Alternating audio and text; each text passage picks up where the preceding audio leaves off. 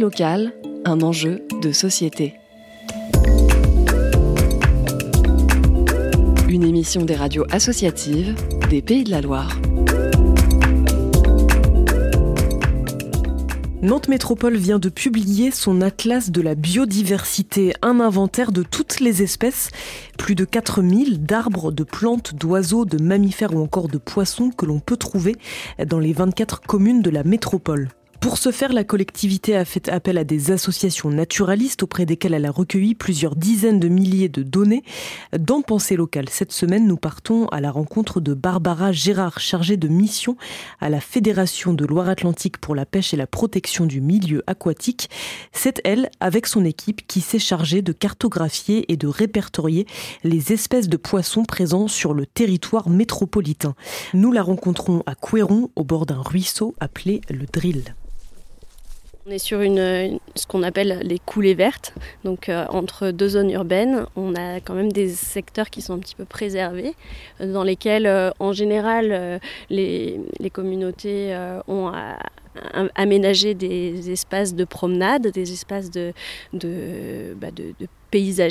Et de plus en plus, on se rend compte que ces espaces-là, ils ont vraiment un rôle à jouer sur la préservation de la biodiversité, qui plus est dans un environnement urbain où ça devient des poumons. Quand on est venu euh, la première fois expertiser euh, ce ruisseau, euh, on ne savait pas trop ce qu'on allait y trouver. Et puis bien souvent, les cours d'eau métropolitains, ils sont un petit, peu, un petit peu altérés par les pollutions, ils sont altérés par la présence des routes qui bloquent un peu les poissons dans leur, dans leur remontée des ruisseaux. Et ici, on a eu la bonne surprise de trouver bah, une espèce qui est typiquement ligérienne, donc le barbeau fluviatile. Donc c'est une espèce qui apprécie les courants, les rivières avec des courants, mais qui a aussi besoin, dans d'autres phases de, sa vie, de zones très calmes. Mmh. Et donc là, on s'est rendu compte que cet espace-là, il servait à la reproduction de cette espèce-là. Donc ça, c'est hyper intéressant dans un milieu très urbain, euh, où en plus, on a, en amont, on a une zone euh, qui est qui est quand même assez connue, euh, c'est la zone d'activité d'Atlantis. Donc on se rend compte vraiment qu'on a un patrimoine, il faut y veiller. et pour autant, voilà, on est quand même dans un secteur urbain, on peut faire cohabiter tout ce monde-là.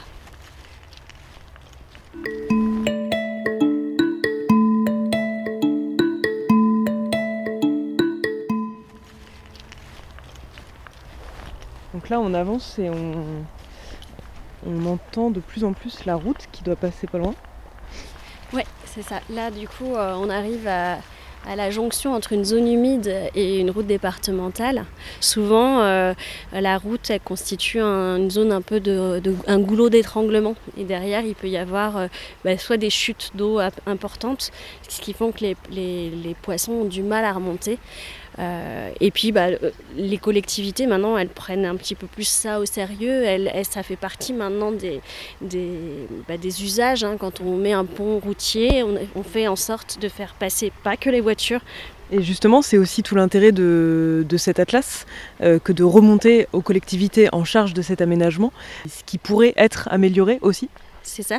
L'idée, c'est pas juste de faire une jolie carte. Au niveau de la Loire-Atlantique et de la métropole, on a quand même euh, euh, bah, des cours d'eau qui souffrent hein, euh, de certaines pressions. Donc, évidemment, l'urbanisme, c'est quand même une pression forte hein, sur les milieux, puisqu'on va avoir des problèmes d'érosion, des problèmes des fois de macro-déchets. Hein. Il y a des secteurs et des ruisseaux qui sont, qui sont malheureusement bah, jonchés bah, de, restes de vie urbaine.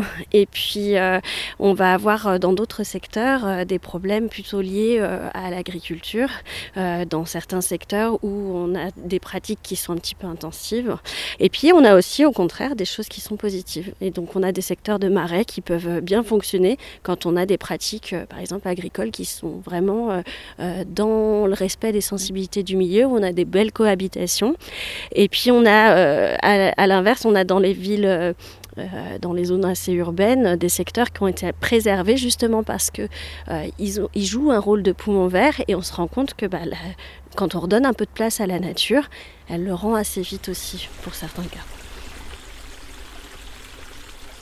Un reportage de la rédaction de Sonne. C'était Pensée locale, un enjeu de société. Une émission de la Frappe, la Fédération des radios associatives en Pays de la Loire.